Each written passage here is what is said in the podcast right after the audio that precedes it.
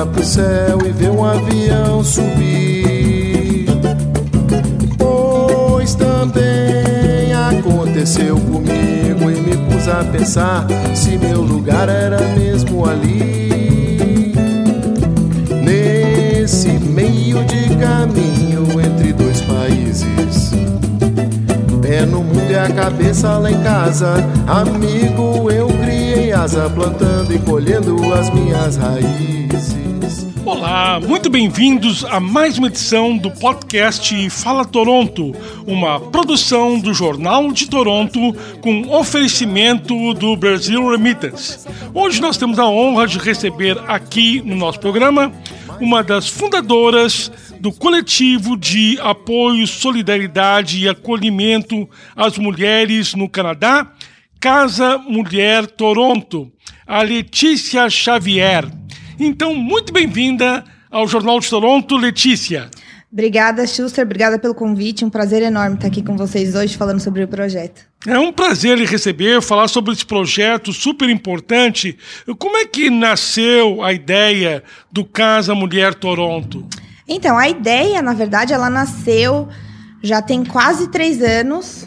Não era exatamente o caso ainda, mas quando eu cheguei aqui em Toronto, eu estava vivendo um relacionamento abusivo. Foi um período bem difícil, e aí quando eu estava saindo, começando a sair desse relacionamento, eu comecei a conversar com as pessoas próximas a mim nesse período. E aí eu comecei a perceber que tinha muita gente na mesma situação que eu. E por eu ter ficado é, silenciada, assim, esse período aí de, sei lá, pelo menos oito meses, eu não tinha falado para ninguém sobre o que eu estava vivendo, justamente porque eu não, não tinha, não conhecia pessoas é, o suficiente aqui, com intimidade suficiente, é, para eu me abrir, né? E eu acho que é uma situação, assim, de muita gente aqui, muitas mulheres passam por isso, e também não tem com quem conversar. Então, naquela época, eu já me veio a primeira, a primeira ideia na cabeça, falando, nossa, eu preciso criar um espaço aqui para que outras mulheres que estejam nessa situação consigam é, conversar, pelo menos, e se abrir, que seja um espaço seguro de acolhimento. Enfim, foi daí que nasceu a, a ideia. Assim, a Porque esse é um drama oculto que muitas mulheres passam, mas fica com elas e guardam com elas e fica sem solução. Sim, é, é bem complicado. Eu acho que principalmente quando a gente está fora do país, a gente não tem uma rede de apoio, então a gente está longe da família. No meu caso, eu não queria falar para os meus amigos que estavam no Brasil, nem para minha família lá, porque eles não tinham muito como ajudar, eu só ia preocupar as pessoas. E eu acho que ainda é um assunto tabu para muita gente. Então ainda tem mulheres que têm vergonha de falar, mulheres que não vão conseguir sair naquela, da situação naquele momento, preferem guardar para elas. Então eu acho que que é bem importante ter um, um ponto de encontro, assim. Bom, o primeiro passo era montar um time, pessoas que apoiassem a sua ideia. Como é que foi isso? Quem participou também da fundação? Sim, então, aí, é, três anos essa ideia ficou na minha cabeça. Em agosto desse ano, meio da pandemia, eu resolvi tirar do papel de vez. Então, um dia eu sentei, escrevi tudo que eu tinha de ideia mesmo na cabeça para começar a colocar em prática. E aí eu fiz uma lista de mulheres próximas a mim e que eu sabia que poderiam ter interesse no projeto. Então, eu peguei aquela apresentaçãozinha simples que eu fiz, um PDF mesmo, mandei para algumas amigas próximas, algumas mulheres que eu conhecia, e aí começou daí. A gente se juntou, era calor ainda, né? Então a gente se juntou um dia é, no Harbor Front para conversar e dali a gente já começou a, a, planejar e executar as coisas. Então foi mais ou menos assim. Hoje, bom, no começo éramos oito mulheres. Hoje a gente, a gente já está em 16 mais ou menos colaboradoras. E quem pode se integrar? Qualquer mulher, porque como a gente é um, um coletivo, a ideia é justamente que cada uma ofereça o que puder. Então a gente faz o caminho inverso. Muita gente pergunta pra gente: ah, eu quero ajudar, não sei o que, como é que eu ajudo? Na real, essas pessoas que chegaram depois, elas já vieram com a ideia pronta. Então, por exemplo, a Branca, ela veio falando: ah, eu queria fazer um clube de leitura com vocês. O que, que vocês acham? Vamos fazer. Então ela pegou esse, esse pedaço para ela fazer, assim, sabe? Então qualquer mulher que tenha qualquer ideia, ah, eu posso colaborar fazendo pesquisa, posso colaborar escrevendo é, um post para vocês. Qualquer mulher que queira se juntar a nós está mais do que, do que convidada, vai ser muito bem-vinda. E está super organizado. Vocês até já definiram missão, valores e visão. Fala um pouquinho a respeito disso. Sim, a gente já já está se organizando é, essa parte burocrática porque a gente quer realmente se tornar uma non-profit aqui em Toronto. Então essa parte burocrática já está toda toda certinha, assim. Então a nossa nossa missão é, é realmente é, ter esse espaço sem julgamento e com muito acolhimento para que as mulheres é, possam se sentir seguras para conversar sobre qualquer assunto que seja e que a gente consiga aí empoderar e juntar nossas potências como mulheres, que a gente consiga se libertar, enfim. Valores? Bom, os nossos valores, um deles é que a, a diversidade feminina seja, seja abraçada então a gente quer juntar mulheres dos mais diferentes backgrounds, mulheres brancas, pretas, mulheres trans, é, e também a gente acredita muito que nenhuma libertação será completa se todas as mulheres não estiverem libertas. Então, é a nossa união para que a gente consiga libertar e emancipar todas as mulheres. E a visão? Ah, a nossa visão é uma aliança que emancipa mulheres. Perfeito. Bom, então vamos detalhar um pouco o que o Casa Mulher Toronto já está começando a fazer, o que está planejando. A primeira coisa é disseminação de informação e conhecimento. Sim, então no, a nossa principal plataforma hoje em dia é o Instagram. A gente tem também a página no Facebook, que a gente compartilha as mesmas coisas que estão no Instagram. E lá a gente compartilha muito de serviços que estão disponíveis aqui em Toronto para as mulheres. Normalmente, ou a grande maioria deles, são serviços em português, são serviços gratuitos. Então, é, atendimento médico, atendimento psicológico, atendimento jurídico, abrigos que possam acolher mulheres em situação de vulnerabilidade. A gente também compartilha bastante é, reflexões sobre assuntos que a gente considera importantes. E assim vai. E no, no, no Instagram a gente também divulga os nossos eventos, enfim. O segundo trabalho de vocês é ser um canal aberto para mulheres que precisem de apoio e acolhimento. Isso. Então a gente recebe pelo Instagram mesmo, ou por e-mail a gente também recebe alguém que precisa conversar. Olha, eu tô passando por essa situação, precisava muito conversar com alguém. É, às vezes a gente não tem com quem falar, né? Numa cidade nova, sem a família, sem os amigos.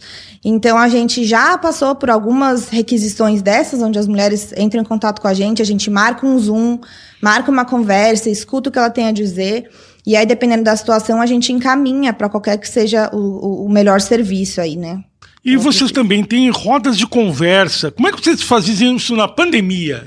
Pois é, a gente conseguiu fazer duas rodas de conversa presenciais, que foram num parque com distanciamento. Foi finalzinho de setembro, foi a primeira. E aí ainda a temperatura ainda estava tranquila. A outra foi já final de outubro, a gente não conseguiu ficar tanto tempo como a gente gostaria de ficar. E aí depois a gente já conseguiu fazer mais uma online. Então agora todos nossos eventos estão pelo Zoom.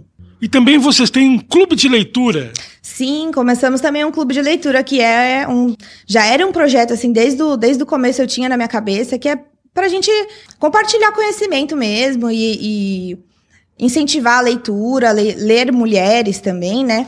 Então a gente já teve duas reuniões do clube de leitura também. Cada um desses eventos a gente faz uma vez por mês, então uma vez por mês tem o clube de leitura, uma vez por mês tem a roda de conversa. E aí a gente vai variando os assuntos de acordo com as sugestões que a gente recebe, é, com que as, as mulheres queiram falar no mês. Assim. Livros em português ou em inglês? Por enquanto a gente só está lendo livros em português. Mas, quem sabe, né? A gente lê autoras não brasileiras, mas por enquanto a gente, a gente leu livros em português. E vocês também têm uma playlist no Spotify? Sim, a gente fez uma playlist. A ideia é ter algumas playlists, na verdade, mas por enquanto a gente tem uma que a gente alimentou com músicas que de, de mulheres, né? Mulheres é, cantoras, e aí brasileiras ou não, que a gente achar legal, que tem uma história legal, uma letra legal. Certo. E como é que você vê a importância de não se silenciar, de não ficar isolada quando sofre uma situação abusiva, de procurar ajuda, de procurar apoio? Qual é o diferencial disso? Olha, eu entendo que assim é bem difícil, que pode ser uma situação assim desesperadora e você não sabe o que fazer. Então, eu aconselho todas as mulheres que estiverem passando por isso, se precisarem, se for uma situação mais complicada, busquem ajuda assim o quanto antes. Pode falar com a gente anonimamente, mas é, se não quiser também, é, busca aí o, o, abrigo que tiver mais próximo da sua casa. Aqui em Toronto, principalmente, tem muito lugar é, que apoia essas mulheres, que acolhe essas mulheres. E é muito, muito, muito importante não silenciar e eu queria dizer que se você, mulher, está passando por essa situação, você não está sozinha, tem muita gente que passa por isso. E a gente está aqui de braços abertos para te receber, conversar com você, se você precisar. Perfeito. É, vocês já devem ter ouvido ao longo do tempo histórias muito difíceis, até é, um pouco assustadoras, em relação ao que as mulheres passam, que a gente que está de fora nem imagina que aconteça. Sim, a gente já escutou várias histórias. Na verdade, ao longo desses três anos que essa ideia veio na minha cabeça, é impressionante o tanto de mulher passando por alguma situação de abuso e muitas vezes elas nem sabem que, que é abuso. Então a gente já ouviu histórias assim realmente preocupantes e assustadoras. É, a gente ainda não chegou. Todas essas mulheres que a gente ouviu, que a gente já conversou, todas elas já estavam sendo assistidas, então, por advogados aqui é, já estavam em abrigo ou já tinham conseguido algum tipo de, de auxílio. Então, a gente não teve que interferir muito, mas a gente foi ouvido, né? A gente era o ouvido dessas mulheres. E é complicado, é bem complicado. É história de violência doméstica, é violência psicológica. Às vezes os maridos recolhem os bens dessa mulher para ela não ter como sair, então deixam ela sem dinheiro. Enfim, é, é assustador realmente. Assim, é e é importante não uh, sucumbir às ameaças, né? medo de chamarem a polícia, de chamarem a imigração, de ficar sem os filhos. Não se pode cair nesse conto.